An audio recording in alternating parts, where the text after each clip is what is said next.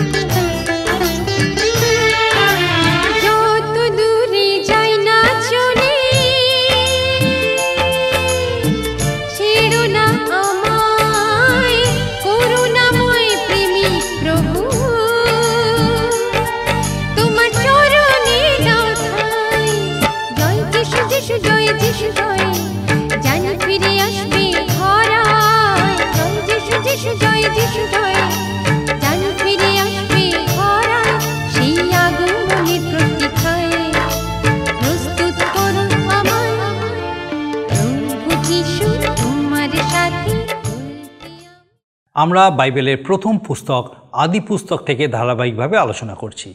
প্রথম অধ্যায়ের আলোচনায় আমরা দেখেছি ঈশ্বরের সৃষ্টি রহস্য এবং তার মধ্যে তিনি কীভাবে সৃষ্টি করেছেন। তার মধ্যবর্তী শিক্ষার বিষয়গুলো নিশ্চয়ই আপনাকে আকর্ষণ করেছে। আজকের অনুষ্ঠানে আমরা বিশেষভাবে দেখব আদমের বিষয়। তিনি ছিলেন ঈশ্বর সৃষ্ট প্রথম মানুষ, তাকে ঈশ্বর মাটি দিয়ে নির্মাণ করেছিলেন। আদম নামের এক বিশেষ অর্থ আছে, তাকে আবার লাল মাটির মানুষও বলা হয়। এই আদম আমাদের কাছে ঈশ্বরের গৌরব প্রকাশ করে। তিনি তাকে সৃষ্টি করার পর তাকে কর্তৃত্ব দিয়েছিলেন এই পৃথিবীর উপরে এবং ঈশ্বর তাকে নিজ প্রতিমূর্তিতে সৃষ্টি করেছিলেন। ঈশ্বরের সাদৃশ্য বলতে তার গুণাবলীর বিষয় জানা যায়। তার অর্থ যে আদম মানবরূপী ঈশ্বর এমন যেন আমরা চিন্তা না করি বা ভুল না বুঝি। কারণ ঈশ্বর তাকে মানুষ হিসেবেই সৃষ্টি করেছেন এবং তিনি সম্পূর্ণরূপে মানুষই ছিলেন। ঈশ্বর তার নাকে ফুঁ দিয়ে প্রাণবায়ু প্রবেশ করিয়েছিলেন এবং তাকে সজীব করেছিলেন।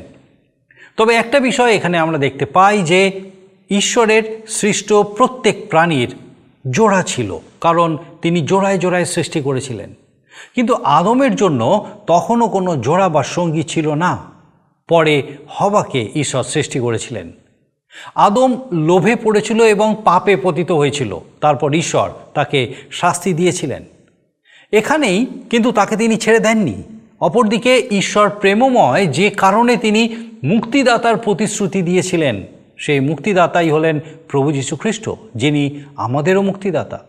এই মুক্তিদাতা দেওয়ার পরিকল্পনা ঈশ্বরের। তিনি চান যেন প্রত্যেক মানুষ মুক্তি লাভ করে এবং অনন্ত জীবনের অধিকারী হয়। এত কিছুর আলোচনার মধ্যে একটা প্রশ্ন এসে যায় তা হলো, এদন উদ্যানটা কোথায়? এই প্রশ্নের উত্তর পাওয়া খুব কঠিন, তবে একটা অনুমান পাওয়া যায়। আমরা দেখব আমাদের আজকের আলোচনার মধ্যে দিয়ে এবং অনুমান করার চেষ্টা করব এই বিষয়ে। আরও অন্যান্য অনেকগুলো বিষয় অনুধাবন করব। আর এইভাবেই আমরা আমাদের মনের বিভিন্ন প্রশ্নের উত্তর খোঁজার চেষ্টা করব ঈশ্বরের বাক্যের মধ্যে দিয়ে। তাহলে আসুন, আমরা এখন ঈশ্বরের বাক্য থেকে বিস্তারিত আলোচনার দিকে যাই। প্রিয় বন্ধু, জীবনবাণীর আজকের এই অনুষ্ঠানে আমি আপনাদের কাছে বাইবেলের পুরাতন নিয়মে আদিপুস্তক তার দুইয়ের অধ্যায় থেকে আলোচনা শুরু করব। আদিপুস্তক একের অধ্যায় সৃষ্টি রহস্যের ছয় দিনের সৃষ্টির কথা শুনেছি। এছাড়াও এ কথাও শুনেছি যে অগণিত বৎসর পূর্বে ঈশ্বর আকাশমণ্ডল ও পৃথিবী সৃষ্টি করেছিলেন। কবে কোন দিন কোনক্ষণে এই প্রশ্নের জবাব মানুষ কোনোদিন পাবে কিনা জানি না। এ কথাও জানব না যে কীভাবে তিনি আকাশমণ্ডল, যার বিস্তৃতি সীমাহীন, এবং পৃথিবী যেটিকে ফলে ফুলে সাজিয়ে সুন্দর করে তুললেন, সেই পৃথিবী নির্মাণ করার উপাদান কোথায় পেলেন, সে কথাও কেউ জানে না। সৃষ্টিকর্তা ঈশ্বর যতটুকু জানাবার ততটুকু মানুষকে জানিয়ে দিলেন। ঈশ্বরের জ্ঞানের তুলনায় মানুষের জ্ঞান কিন্তু অতি ক্ষুদ্র, একেবারে অনু পরমাণু তথাপি জ্ঞান পিপাসু মানুষ কখনো তৃপ্ত নয়। যত পায় তত চায়। জ্ঞান সাগরের তলদেশ ছুতে চায়। একটা একটা করে জ্ঞান সাগরের সকল রত্ন সংগ্রহ করতে চায়। আদিপুস্তক দুইয়ের অধ্যায় আমরা শুনব, ঈশ্বর তাঁর সৃষ্টি রহস্যের আরও কিছুটা প্রকাশ করবেন। কিন্তু তার আগে সপ্তাহের সপ্তম দিন বিষয় ঈশ্বর কি বলেন শুনব। সপ্তম দিন বাইবেল অনুযায়ী বিশ্রাম দিন এবং এই বিশ্রাম দিনের গুরুত্ব বিষয় আমরা অবহেলা করব না। দুইয়ের অধ্যায় এক থেকে তিন পদে লেখা আছে, এইরূপে আকাশমণ্ডল ও পৃথিবী এবং তদুভয়স্থ সমস্ত বস্তুবুহ সমাপ্ত হইল। পরে ঈশ্বর সপ্তম দিনে আপনারকৃত কার্য হইতে নিবৃত্ত হইলেন।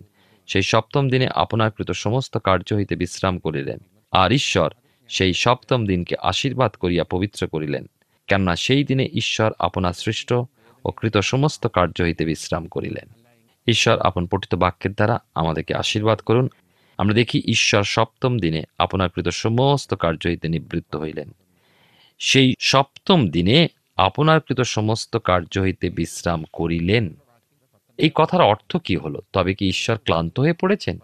বিশ্রাম নেবার জন্য হাত পা ছড়িয়ে বসে পড়েছেন? তিনি কি বলছেন, ছয় দিনে প্রায় আটচল্লিশ ঘণ্টা হাড় ভাঙা খাটুনিতে মহাক্লান্ত হয়ে পড়েছি? তাই বিশ্রাম করছি। আমরা যদি আমাদের মতো একজন সাধারণ মানুষের সাথে ঈশ্বরের তুলনা করার চেষ্টা করি তাহলে সেটা হবে মূর্খতা। ঈশ্বর তখনই বিশ্রাম করলেন যখন তার ছয় দিনের সৃষ্টির কাজ সম্পূর্ণভাবে শেষ হলো। সৃষ্টির কাজ শেষ করে তিনি চেয়ে দেখলেন এবং বললেন, উত্তম, অর্থাৎ সর্বাঙ্গীন সুন্দর। এরপরে তিনি বিশ্রাম নিলেন। আমরা সবাই কাজ করি, কিন্তু সবাই কি দিনের কাজ দিনে শেষ করতে পারি? আমি তো পারি না। পরের দিনের জন্য কিছু কাজ বাকি রাখতে হয়। ঈশ্বর কাজ শেষ করার পরই কেবল বিশ্রাম নিলেন। সপ্তম দিনে তিনি বিশ্রাম করলেন, সুতরাং সপ্তম দিন এক বিশেষ দিন। ইব্রিয় পুস্তকে লেখা আছে, বিশ্বাসীরা বিশ্রামে প্রবেশ করবে। এটাই হচ্ছে পূর্ণ মুক্তি। রোমিও তার পাঁচের অধ্যায় এক থেকে দুই পদে লেখা আছে, অতএব বিশ্বাস হেতু ধার্মিক গণিত হওয়াতে আমাদের প্রভু যীশু খ্রিস্ট দ্বারা আমরা ঈশ্বরের উদ্দেশ্যে সন্ধি লাভ করিয়াছি। আর তাহারই দ্বারা আমরা বিশ্বাসে এই অনুগ্রহের মধ্যে প্রবেশ লাভ করিয়াছি। ঈশ্বরের বিশ্রাম স্থানে প্রবেশের জন্য কোনো চিন্তা করতে হবে না। ঈশ্বরই সকল ব্যবস্থা করে দিয়েছেন। সমস্ত সৃষ্টি ঘটনাগুলো মানুষকে সংক্ষেপে ঈশ্বর জানিয়েছেন। দুইয়ের অধ্যায় চার থেকে ছয় পদ পর্যন্ত আমরা দেখি, বিশেষ করে আকাশ, মণ্ডল ও পৃথিবীতে যা কিছু পাই, যা কিছু দেখি, সবই কিন্তু ঈশ্বরের সৃষ্টি। এই বিশাল বিশ্ব ব্রহ্মাণ্ড ধরে নি লক্ষ কোটি বৎসর ধরে ছিল এবং আছে। ওই সময়ের মধ্যে অদ্ভুত ঘটনা ঘটে গেল, সৃষ্টির ঘটনা। কয়েকদিনের মধ্যে লক্ষ কোটি বৎসরের তুলনায় পৃথিবী নামের গ্রহ রূপান্তরিত হলো। ঈশ্বরের আত্মা জলের উপরে অন্ধকারের মধ্যে অবস্থান করলেন এবং আমরা দেখি পরিবর্ত হলো পৃথিবী। ঈশ্বর পৃথিবীকে রূপান্তরিত করার পূর্বে এই পৃথিবী বিশাল বিশ্ব ব্রহ্মাণ্ড বা বিশ্বমণ্ডলের নক্ষত্র ও গ্রহ পরিবারের সামান্য একজন রূপে অবস্থিতি করছিল, তাহলে দেখি পৃথিবীর দিকে চেয়ে দেখলে দেখতে পেতাম যে এই বিশ্বমণ্ডল এক বস্তু মাত্র হয়ে ঘুরছে। না আছে গাছপালা, না আছে ক্ষেত খামার, কেননা বৃষ্টিপাত হতো না আর চাষ করার জন্য মানুষও ছিল না। আমরা পাঁচ থেকে সাত পদে পাই। সেই সময় পৃথিবীতে ক্ষেত্রের কোনো উদ্ভিজ হইত না আর ক্ষেত্রের কোনো ওষুধই উৎপন্ন হইত না, কেননা সদাপ্রভু ঈশ্বর পৃথিবীতে বৃষ্টি বর্ষার নাই আর ভূমিতে কৃষিকর্ম করিতে মনুষ্য ছিল না। আর পৃথিবী হইতে কুচ্ছটিকা উঠিয়া সমস্ত ভূতলকে জলসিক্ত করিল। আর সদাপ্রভু ঈশ্বর মৃত্তিকার ধুলিতে আদমকে অর্থাৎ মনুষ্যকে নির্মাণ করিলেন এবং তাহার নাসিকায় ফুঁ দিয়া প্রাণবায়ু প্রবেশ করাইলেন। তাহাতে মনুষ্য সজীব হইল। ঈশ্বর মানুষের বাসস্থান প্রস্তুত করছিলেন। মানুষের জন্য সকল কিছু গাছপালা, ঔষধি প্রস্তুত করার পর দেখা যায় পৃথিবী থেকে কুজ্জটিকা উঠল, মেঘের সৃষ্টি হলো এবং বৃষ্টিপাত হলো, ভূমির মাটি ভিজে নরম হলো, আর ঈশ্বর ওই ভিজে মাটি দিয়ে প্রথম মানুষ আদমকে নির্মাণ করলেন। মাটি দিয়ে মানুষকে নির্মাণ করার পর তার নাকে ফু দিয়ে প্রাণবায়ু প্রবেশ করালেন এবং মানুষ সজীব প্রাণী হলো। কীভাবে মানুষ সৃষ্টি হয়েছিল সে কথা শুনি। এই ক্ষেত্রেও আমরা ততটাই শুনব, ততটাই জানব। মানুষকে সৃষ্টি করার জন্য ঈশ্বর শিশির সিক্ত মাটি তুলে নিলেন এবং মাটির পুতুল গড়লেন। এরপর ওই পুতুলের নামে ফুঁ দিয়ে তার মধ্যে প্রাণবায়ু দিলেন আর প্রথম মানুষ সজীব হয়ে উঠল। ওই প্রথম মানুষের নাম হলো আদম। আদম নামের অর্থ মানুষ। পুরাতন নিয়ম পাঠের সময় আমরা আদম অর্থাৎ মানুষ এই নামই ব্যবহার করব। তবে আর এক অর্থ হচ্ছে লাল মাটির প্রাণী। আদমের মধ্যে কতকগুলো বৈশিষ্ট্য আমরা লক্ষ্য করি। প্রথমত আমরা দেখি যে আদম ঈশ্বরের সৃষ্টি ও পরিকল্পনার গৌরব প্রকাশ করে শ্রেষ্ঠ প্রাণী হিসাবে, কেননা ঈশ্বরের প্রতিকৃতি আমরা দেখতে পাই এবং ঈশ্বরের সাদৃশ্য খুঁজে পাই। ঈশ্বরের গুণাবলী স্বভাব আদমের মধ্যে দিয়ে প্রকাশের জন্য ঈশ্বরের প্রেম নিবেদনের পাত্ররূপে মানুষকে সৃষ্টি করলেন। ঈশ্বর সৃষ্ট সুন্দর পৃথিবীর সৌন্দর্য রক্ষার জন্যই মানুষকে গড়লেন। তার আগে এই জগতে এত উন্নত প্রাণী কেউই ছিল না। সুতরাং মানুষ এই জগতে ঈশ্বরের যন্ত্ররূপে নির্মিত হলো। দ্বিতীয়ত, আগে যেমন বলেছি যে ঈশ্বর তার প্রতিমূর্তিতে ও সাদৃশ্যে মানুষকে সৃষ্টি করেছিলেন এবং তাকে তার সৃষ্টির উপরে কর্তৃত্ব ও দায়িত্ব দিয়েছিলেন। গীতসংগীতা তার আটের অধ্যায় ছয় পদে লেখা আছে, তোমার হস্তকৃত বস্তু সকলের উপরে তাহাকে কর্তৃত্ব দিয়েছ, তুমি সকলই তাহার পদতলস্থ করিয়াছ।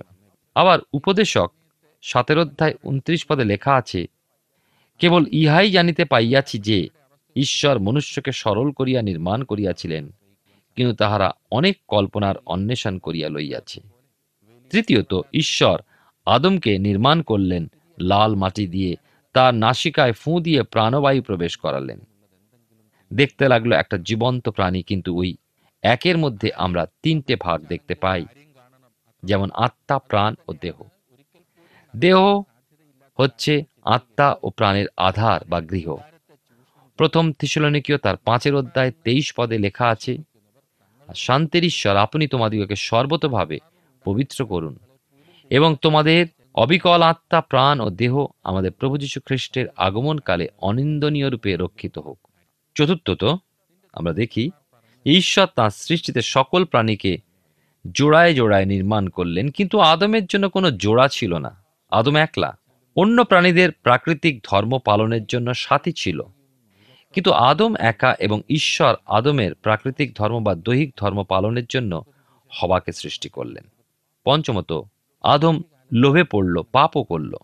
ষষ্ঠত, আমরা আরও দেখি যে ঈশ্বর আদমের কাছে ভাবি মুক্তিদাতার জন্য প্রতিশ্রুতি দিলেন। সেই পরিত্রাতা পাপ ও শয়তানের মোকাবিলা করবে। ঈশ্বর আদম ও হওয়ার উলঙ্গতা ঢাকার জন্য মেষ চর্ম দিলেন, যেন আর উলঙ্গ না থাকে। এ তো গেল আদমের জন্মকথা। ঈশ্বর পৃথিবীর মাটি দিয়েই পৃথিবীর প্রথম মানুষকে নির্মাণ করলেন। একটা বিষয় বড়ই অদ্ভুত লাগে। পৃথিবীর মাটি তো তুলে নিলেন, কিন্তু এ মাটির মধ্যে পনেরো অথবা কোনো প্রকার রাসায়নিক দ্রব্য মিশে গেল। ভূবিজ্ঞানীরা জানেন যে মাটিতে নানা প্রকার ধাতু ও রসায়ন দ্রব্য মাটিতে পাওয়া যায়। অষ্টধাতু তো পাওয়াই যায়। যেমন সোনা, রূপো, তামা, লোহা ইত্যাদি। এছাড়াও লবণ ও নানা বস্তু আজকাল তো মানুষ অর্থের ভক্ত, তাই বলি, আমরা যদি মানুষকে অর্থের মূল্যে ফেলি, তাহলে মানুষের দাম কি জানি?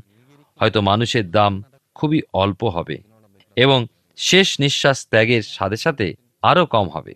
দেহ মাটিতে মিশে যাবে, কেননা যা মাটি থেকে গ্রহণ করা হয়েছে, তা মাটিতে মিশবে এবং যা ঈশ্বর হতে দত্ত, তা ঈশ্বরের কাছে ফিরে যাবে। মানুষের আত্মা ও প্রাণ, ঈশ্বর দত্ত বস্তু। কি অদ্ভুত, না? ঈশ্বর যে মাটি থেকে সৃষ্টি করেছিলেন, তা যখন কবরস্থ হয়, তা মাটিতেই মিলিয়ে যায়। এর থেকে দেখি যে মানুষ এবং তার সৃষ্টিকর্তা ঈশ্বরের মধ্যে এক নিগুড় সম্বন্ধ আছে। অবশ্য আমরা জানি কিছু সংখ্যক অদৃশ্য প্রাণীও আছে যাদের দুধ বলা হয়ে থাকে বা স্বর্গদূত। ওই দূতদের বিষয়ে খুব বেশি কিছু আমাদের জানা নেই। এই পর্যন্ত সকল বিষয় আমরা মেনে নিলাম, কিন্তু একদল মানুষ যারা বিবর্তন থিওরি বা এভলিউশন দ্বারা বলতে চায়, তারা তাদের মতামতকে মানুষের উপরে চাপিয়ে দেওয়ার জন্য চুপ করে না থেকে বন মানুষের হাড় ও মানুষের হাড় নিয়ে সাদৃশ্য ও বৈসাদৃশ্য প্রমাণ করার চেষ্টায় ব্যস্ত। আবার মানুষের অস্থি বা হাড় ও পশুর হাড়, মনে করুন, ঘোড়ার হাড় নিয়ে তুলনা করে দেখছে যে কোথায় মিল পাওয়া যায়। আমরা ওই বিষয় নিয়ে অনর্থক তর্কের মধ্যে যাব না। কারণ বাইবেল সুস্পষ্টভাবে বলে দিয়েছে যে মানুষ সৃষ্টির সময় ঈশ্বর তার নাকে ফুঁদিলেন এবং তার মধ্যে প্রাণবায়ু ও আত্মা আসলো।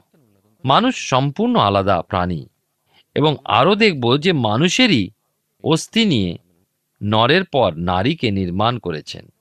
অন্য কোনো প্রাণীর অস্থি তিনি নেননি। প্রথম, মানুষের লীলাক্ষেত্রের ভৌগোলিক আমরা অবস্থান দেখব। আট থেকে সতেরো পদে যা লেখা আছে। আর সদাপ্রভু ঈশ্বর পূর্ব দিকে এদনে এক উদ্যান প্রস্তুত করিলেন এবং সেই স্থানে আপনার নির্মিত ওই মনুষ্যকে রাখিলেন। আর সদাপ্রভু ঈশ্বর ভূমি হইতে সর্বজাতীয় সুদৃশ্য ও সুখাদ্যদায়ক বৃক্ষ এবং সেই উদ্যানের মধ্যস্থানে জীবন বৃক্ষ ও সৎ সৎ জ্ঞানদায়ক বৃক্ষ উৎপন্ন করিলেন। আর উদ্যানের জলসেচনার্থে এদন হইতে এক নদী নির্গত হইল, উহা তথা হইতে বিভিন্ন হইয়া চতুর্মুখ হইল। প্রথম নদীর নাম পিশন, ইহা সমস্ত হবিরা দেশ বেষ্টন করে। তথায় স্বর্ণ পাওয়া যায়, আর সেই দেশের স্বর্ণ উত্তম এবং সেই স্থানে গুলগুলু ও গোমেদক মণি জন্মে দ্বিতীয় নদীর নাম। গিহন ইহা সমস্ত কুশ দেশ বেষ্টন করে। তৃতীয় নদীর নাম হিদ্দেকল। ইয়া অসুরিয়া দেশের সম্মুখ দিয়া প্রবাহিত হয়। চতুর্থ নদী ফরাত। পরে সদাপ্রভু ঈশ্বর আদমকে লইয়া ইদনস্থ উদ্যানের কৃষিকর্ম রক্ষার্থে তথায় রাখিলেন। আর সদাপ্রভু ঈশ্বর আদমকে এই আজ্ঞা দিলেন, তুমি এই উদ্যানের সমস্ত বৃক্ষের ফল স্বচ্ছন্দে ভোজন করিও। কিন্তু সৎ সৎ জ্ঞানদায়ক যে বৃক্ষ, তার ফল ভোজন করিও না, কেননা যেদিন তাহার ফল খাইবে, সেদিন মরিবেই মরিবে। আমার পক্ষে এদন উদ্যানে যথাযথ অবস্থান বলা খুবই কঠিন। তবে অনুমানে বলতে পারি যে টাইগ্রিস ইউফ্রেটিস উপত্যকায় উর্বর অঞ্চলটি এদন উদ্যানের স্থান। তৎকালে ওই অঞ্চলে কেউ চাষাবাদ করত না, অথচ আপনা আপনি ফসল ফলত। এরই মধ্যে প্রথম মানুষ আদমকে তিনি রাখলেন। সৃষ্টির আরম্ভে ঈশ্বর ওই স্থানে নানা প্রকার সবীজ ফলের বৃক্ষ সৃষ্টি করলেন, ঔষধি, বীজোৎপাদক বৃক্ষ ইত্যাদি সৃষ্টি করলেন। আমরা ওই উদ্যান মাঝে দুটো বৃক্ষের নাম পাই যেটা মানুষের কাছে মহারহস্য। সৎ সৎ জ্ঞানদায়ক বৃক্ষ ও জীবনদায়ক বৃক্ষ। আর এই সৎ সৎ জ্ঞানদায়ক বৃক্ষ সম্বন্ধে ঈশ্বর আদমকে এই নির্দেশ দিলেন যে সকল বৃক্ষের ফল খাবে, কিন্তু ওই সৎ সৎ জ্ঞানদায়ক বৃক্ষের ফল ভোজন করবে না। যেদিন ভোজন করবে, সেই দিনই নিজের উপরে তুমি মৃত্যু অবশ্যই তুলে নেবে। ওই বৃক্ষ বিষয় বিশদ বিবরণ কিছুই আমরা জানি না, সুতরাং কোনো বর্ণনা দিতে পারব না। আজকের দিনে সেই উদ্যানের সন্ধান পাবো না, কেননা উদ্যান এখন আর নেই, তবে মানুষের অনুমান ভৌগোলিক দিক দিয়ে, কারণ এদন উদ্যানের নদীগুলোর নাম থেকে। আর পৃথিবীর গাছপালার মধ্যে সৎ সৎ জ্ঞানদায়ক বৃক্ষ খুঁজে পাওয়া যাবে না, কারণ ঈশ্বর ওই বৃক্ষ পৃথিবী থেকে সরিয়ে নিয়েছেন। ঈশ্বর যে উদ্যান প্রস্তুত করেছিলেন, তার নাম ছিল এদন উদ্যান। এদন অর্থে আনন্দ, সুতরাং বলা যায় আনন্দ কানন। কার আনন্দ? যিনি স্রষ্টা, তার আনন্দ। ঈশ্বর অতি সুন্দর রূপে ওই উদ্যানটিকে সাজালেন। জল সেচনের জন্য এক নদী সৃষ্টি করলেন এবং ওই নদীকে চতুর্মুখী করে চারটি নদী বহালেন। প্রথম নদীর নাম হলো পিশন। ওই নদী কীভাবে বয়ে যেত এ বিষয়ে নানা মত আছে। তবে মোটামুটি ইউফ্রেটিস নদীর দক্ষিণ পশ্চিম দিকে বয়ে যেত। এর মধ্যে পারস্য উপসাগর এমনকি নীল নদীকেও ওই পিশন নদীর অংশ বলা হয়েছে। পিশন নদী যে অঞ্চলে বইত, সেই অঞ্চলে উত্তম সোনা গোমেদক মণি পাওয়া যেত তা আমরা শুনলাম। আর দ্বিতীয় নদীর নাম ছিল গিহন, ওই নদী কুশ দেশ বেষ্টন করে বইত। পরবর্তীকালে কুশ দেশকে আমরা আবিসিনিয়া ও আরও পরে ইথিওপিয়া নামে পরিচিত লাভ করে। আমরা যদি বর্তমানকালের ম্যাপ নিয়ে সৃষ্টিকালে পৃথিবীর তুলনা করি, কোনো মতেই মিলাতে পারব না। কোনো এক সময় পৃথিবীতে প্রাকৃতিক বিপর্যয়ের মধ্যে দিয়ে আবার আকৃতির আমূল পরিবর্তন ঘটেছিল। ভূবিজ্ঞানীরা বলেন যে এখন যেখানে হিমালয়, ওই অঞ্চলে একসময় সমুদ্র ছিল। যাই হোক আমরা এ বিষয়ে আলোচনায় না গিয়ে এদনের দিকে ফিরে যাই। তৃতীয় নদীর নাম হিদ্দেকল, অসুরীয় অঞ্চলের সম্মুখ দিয়ে বইত। দ্বিতীয় নদী গিহন যখন কুচ দেশ বেষ্টন করেছিল, মনে হয় নীল নদীর উল্লেখ করা হয়েছে। আবার হিদ্দেকল মনে হয় এই ছোট নদীর কথা বলা হয়েছে। আর চতুর্থ নদী হলো ইউফ্রেটিস। অনেকে বলেছেন টাইগ্রিস নদীটিকে হিদ্দেকল নদী বলা হয়েছে। ঈশ্বর অবশ্যই মানুষকে সৃষ্টি করলেন এবং ভালোবাসলেন তাই বলে মানুষকে অলস হতে দিলেন না। ঈশ্বর অলসতা ভালোবাসেন না। কেন ঈশ্বর সদা সর্বদা কাজ করে চলেছেন। আদমকে তাই দায়িত্ব দিলেন বাগানের তত্ত্বাবধানের ও কৃষিকর্মের। এবারে দেখব মানুষের উপরে শর্ত আরোপ করলেন যা আমরা ষোলো সতেরো পদে আমরা পাঠ করেছি। ঈশ্বর ও মানুষের মধ্যে কতকগুলো চুক্তি সাধিত হয় এবং এখন আমরা সেই চুক্তিগুলোর মধ্যে প্রথম চুক্তির কথা শুনব। আমাদের মনে রাখতে হবে যে মানুষ যে মরবে এমন কোনো উদ্দেশ্য কিন্তু ঈশ্বরের ছিল না। তিনি মানুষকে স্বাধীন চেতা করেছিলেন এবং স্বাধীনতার সুযোগ দিয়ে মহা বিপর্যয় মানুষের জীবনে তাই নেমে এলো। ঈশ্বর মানুষকে স্বাধীন চেতা করলেন এই জন্য মানুষ যেন নিজে সিদ্ধান্ত নিতে পারে যে সে ঈশ্বরে বিশ্বাস করবে কিনা, ঈশ্বরের আদেশ মানবে কিনা। কারণ ঈশ্বর তাকে রোবট করে তৈরি করেননি।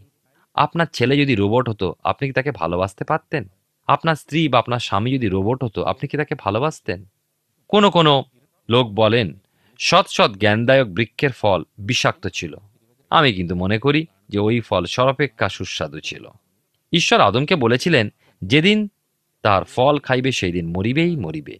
আমরা শুনেছি যে মানুষও তৃত্ব সুতরাং মানুষ তিনভাবে মারা পড়বে। আদম নিষিদ্ধ ফল খেয়েছিল কিন্তু তিনি ফল খাওয়ার সঙ্গে সঙ্গে দৈহিকভাবে মারা পড়েননি। ওই ফল খাবার পরে প্রায় নশো বৎসরেরও অধিক দৈহিকভাবে বেঁচেছিলেন অথচ ঈশ্বর বলেছিলেন তুমি মরিবেই মরিবে। তাহলে ব্যাপারটা কি হলো? ঈশ্বরে বাক্যের কি কোনো দাম রইল না? না। এমন ভাব আমরা মনে রাখব না। আদমকে ঈশ্বরই জীবন দিয়েছিলেন কেননা ঈশ্বরই জীবন। সুতরাং জীবন থেকে বিচ্ছিত হলেই মৃত্যু। বিচ্ছেদ হলোই মৃত্যু। আদম ঈশ্বরের নির্দেশ অমান্য করার সাথে সাথেই ঈশ্বর থেকে তার বিচ্ছেদ হলো এবং তার আত্মিক মৃত্যু হলো। এরপর আরও প্রায় নশো বৎসর এই জগতে বিচরণ করার পর একদিন ঈশ্বর আদমের প্রাণবায়ু বন্ধ করে দিলেন এবং আদম দৈহিকভাবে মৃত্যুবরণ করলেন এবং তিনি এই জগতে তার আত্মীয় প্রিয়জন থেকে বিচ্ছেদ হলো, অর্থাৎ তিনি ধুলায় মিলিয়ে গেলেন। যদিও এতক্ষণ আমরা আদমের বিষয় শুনছিলাম, কিন্তু এই ঘটনার সাথে আরও একজন জড়িত আছে। ঈশ্বর অনুভব করেছিলেন যে আদমের জীবনে আরও একজনের প্রয়োজন আছে। আদিপুস্তক তার দুইয়ের অধ্যায় আঠেরো পদে দেখি, আর সদাপ্রভু ঈশ্বর কহিলেন, মনুষ্যের একাকী থাকা ভালো নয়। আমি তাহার জন্য তাহার অনুরূপ সহকারিণী নির্মাণ করি। ঈশ্বর তার সৃষ্টির দিকে ফিরে চাইলেন এবং এই কথা বললেন, মনুষ্যের একাকী থাকা ভালো নয়। ঈশ্বর তার পরিকল্পনা মতো বিশেষ উদ্দেশ্য নিয়ে পৃথিবী গড়লেন, যেন তার সৃষ্টির শ্রেষ্ঠ প্রাণীকে সযত্নে এদন উদ্যানে রাখতে পারেন। আর আদমকে সৃষ্টি করলেন, কিন্তু সে একা কেন থাকে? ঈশ্বরের উদ্দেশ্য পরিকল্পনা পূরণের জন্য একজন সাহায্যকারিনীর বা সহকর্মিনীর প্রয়োজন। ইফিসীয় পত্রের পাঁচের অধ্যায় বাইশ পদে সাধু পৌল বলেছেন, নারীগণ, তোমরা নিজ নিজ স্বামীর বশীভূত হও, অর্থাৎ স্বামীর আহ্বানে সাড়া দাও, কেননা তুমি নরের অর্ধাঙ্গিনী।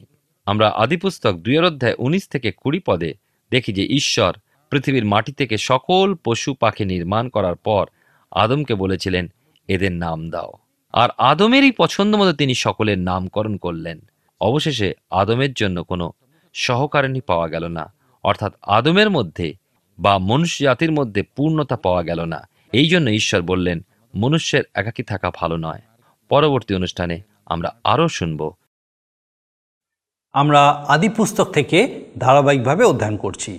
আমার বিশ্বাস ঈশ্বর জীবন্ত বাক্যের মধ্যে দিয়ে নিশ্চয়ই আপনার সঙ্গে কথা বলছেন। আজকের আলোচনার মধ্যে থেকে আশা করি আপনার জীবনে প্রয়োগ করার মতো কিছু বিষয় আপনি নিশ্চয়ই পেয়েছেন। একটি বিষয় আমাদের কাছে খুব পরিষ্কার যে সৃষ্টিকর্তা ঈশ্বরের সাথে মানুষের সম্পর্ক আছে। সেই সম্পর্ক নিগুড়ো। আমাদের যা অস্বীকার করার কোনো উপায় নেই। আমাদের দেহ, আত্মা ও প্রাণের আধার। মানুষ হিসেবে আমাদের সৃষ্টিকর্তার সঙ্গে সম্বন্ধ রক্ষার ক্ষেত্রে দেখতে পাই, তিনি আমাদের সবসময় চান। আমরা যেন তার গৌরব করি।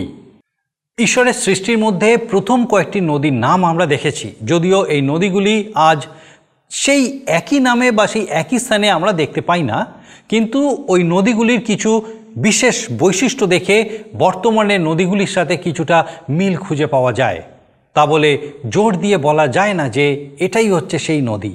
কারণ বেশ কয়েক হাজার বছর পূর্বের কথা, ইতিমধ্যেই তার অনেক পরিবর্তন ঘটেছে, এমনকি মহাপ্লাবন হয়ে গেছে।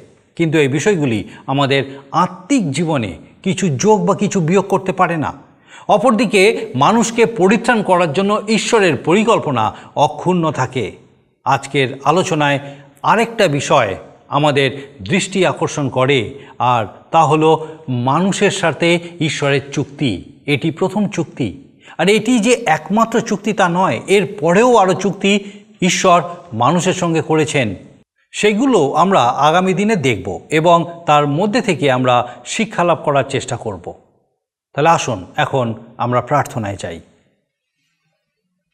করুণময় স্বর্গীয় পিতা তোমার ধন্যবাদ, তোমার স্তুতি, প্রশংসা, তোমার গৌরব করি প্রভু, যে তোমার মহাপরাক্রম, তোমার অনুগ্রহ, তোমার জীবন্ত বাক্য তুমি আমাদের জন্য দিয়েছ ধন্যবাদ দিই এই সুন্দর অনুষ্ঠান দিয়েছ প্রভু গো। এবং পিতাগো তোমার জীবন্ত বাক্যের সঙ্গে সময় কাটানোর সুযোগ দিয়েছ। ধন্যবাদ দিই বিশেষ করে, পিতাগো তোমার এই বাক্য দ্বারা তুমি আজকে যে সমস্ত দর্শক বন্ধুর সঙ্গে কথা বলেছ প্রভু গো নতুনভাবে তোমার সৃষ্টিকে তাদেরকে বুঝতে সাহায্য করেছ। সৈক্য পিতা, এই সৃষ্টি তুমি করেছিলে যেন পিতাগো মানুষ রূপে তোমার নিজ সাদৃশ্যে যখন তুমি আমাদের সৃষ্টি করেছিলে যেন তোমার সহভাগিতায় তোমার এই সৃষ্টির আনন্দ আমরা লাভ করতে পারি। সৈক্য পিতা, তোমার পবিত্র অনুগ্রহে সেই প্রত্যেককে, সেই প্রত্যেক দর্শক বন্ধুকে তোমার চরণে সমর্পণ করি, যাদের সঙ্গে তুমি আজকে কথা বলেছ, প্রভু যেন তোমার সেই আনন্দ, তোমার সেই প্রত্যাশা, তোমার অনুগ্রহ তারা লাভ করতে পারে এবং এই যে সৃষ্টি তুমি আমাদের জন্য করেছ, সেই সৃষ্টির আনন্দ পিতাগো তাদের জীবনের মধ্যে দিয়ে প্রকাশ করতে পারে। সৈক্য পিতা, প্রার্থনা করি প্রভুগো এক্ষণে বিশেষ করে পিতাগো সেই প্রত্যেক ছাত্রছাত্রীর জন্য, হয়তো বিভিন্নভাবে তারা বিভিন্ন পরীক্ষার জন্য তারা প্রস্তুতি নিচ্ছে এবং পরীক্ষায় বসছে পিতাগো তুমি আশীর্বাদ করো, তোমার পবিত্র অনুগ্রহে, তোমার জ্ঞানে বুদ্ধিতে পূর্ণ করো। পিতাগো তুমি সাহায্য করো যেন তারা তাদের পড়াশোনায় প্রকৃতই সুন্দরভাবে মনোনিবেশ করতে পারে এবং পিতাগো খুব ভালো পরীক্ষা দিতে পারে, খুব ভালো ফল লাভ করতে পারে। যেন পিতাগো তোমার পবিত্র অনুগ্রহে তোমার গৌরব করতে পারে। তুমি আশীর্বাদ করো তাদের সঙ্গে সঙ্গে থাকো, সুস্থ, সবল রাখো, সমস্ত অসুস্থতা থেকে রক্ষা করো। প্রার্থনা করি পিতাগো অসহায়, নিপীড়িত প্রত্যেক মানুষের জন্য পিতাগো হয়তো বিভিন্ন কারণে তারা হতাশাগ্রস্ত, নিরাশাগ্রস্ত হয়ে পড়েছে। যদি এক্ষণে পিতাগো আমাদের দর্শক বন্ধুর মধ্যে যদি এরকম কেউ থেকে থাকে সৈক্য পিতা, আমাদের প্রার্থনা সৈক্য পিতা, তোমার যিশুর নামে তুমি তাকে স্পর্শ করো এবং তোমাতে যে প্রত্যাশা, তোমাতে যে আনন্দ, তোমাতে যে শান্তি তা উপলব্ধি করতে সাহায্য করো যেন সমস্ত হতাশা, নিরাশা থেকে বেরিয়ে এসে প্রভুগ তিনি তোমার গৌরব করতে পারেন, তুমি আশীর্বাদ করো। তোমার সহভাগিতায় উজ্জীবিত হতে তুমি সাহায্য করো। সৈক্য পিতার একটিবার আমরা প্রত্যেকে তোমার চরণে সমর্পিত হয়ে ধন্যবাদের সঙ্গে প্রার্থনা তোমার যিশু নামে চাই, দয়া করে শ্রবণ গ্রহণ করো। আমেন। ঈশ্বরের ধন্যবাদ দিই যে তার মহাদয়া তার অনুগ্রহ, তিনি আমাদেরকে এই সুন্দর সুযোগ দিয়েছেন যেন একসঙ্গে আমরা তার বাক্যে এইভাবে বেড়ে উঠতে পারি। আমার বিশ্বাস, ঈশ্বরের বাক্যের মধ্যে দিয়ে নিশ্চয়ই আপনি তার রব শুনতে পাচ্ছেন, উপলব্ধি করতে পাচ্ছেন যে আপনার জীবনে ব্যক্তিগতভাবে তিনি কি আশা করেন, কীভাবে তিনি আপনাকে দেখতে চান। এবং আমার বিশ্বাস, আগামী দিনেও আপনি এইভাবেই আমাদের সঙ্গে থাকবেন এবং একসঙ্গে আমরা ঈশ্বরের বাক্যে বৃদ্ধি পাব। ঈশ্বর, আপনার মঙ্গল করুন। প্রিয় বন্ধু, আশা করি জীবনবাণী অনুষ্ঠানটি আপনার ভালো লেগেছে। আর যদি ভালো লেগে থাকে, তাহলে অবশ্যই আমাদের একটা মিসড কল দিন। গত সপ্তাহে বিজয়ী দর্শক বন্ধুরা হলেন হাওড়া থেকে মঞ্জু মুখার্জি ও শ্রীমন্ত মুখার্জি। আমাদের মিসড কল দেবার নম্বরটি হল zero four four four nine zero eight one two nine zero আর আমাদের ঠিকানা টিভি স্ক্রিনে আপনারা দেখে নিন। ধন্যবাদ। ভালো থাকুন, সুস্থ থাকুন।